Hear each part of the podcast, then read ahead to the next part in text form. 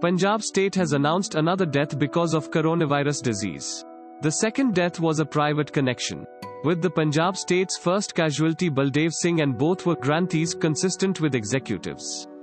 A granthi may be a guardian and therefore the scholar of the Sikh manuscript. The second death, referred to as Harbhajan Singh, 62, died on Sunday evening time. Harbhajan Singh was enduring treatment at Government Medical Hospital in Amritsar and was a citizen of Hoshiarpur village. Harbhajan Singh's wife, son, and daughter-in-law and a neighbor are enduring coronavirus disease therapy at Hoshiarpur.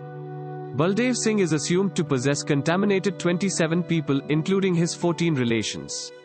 The medical history of Harbhajan Singh says he was diabetic and suffering from hypertension, according to reports.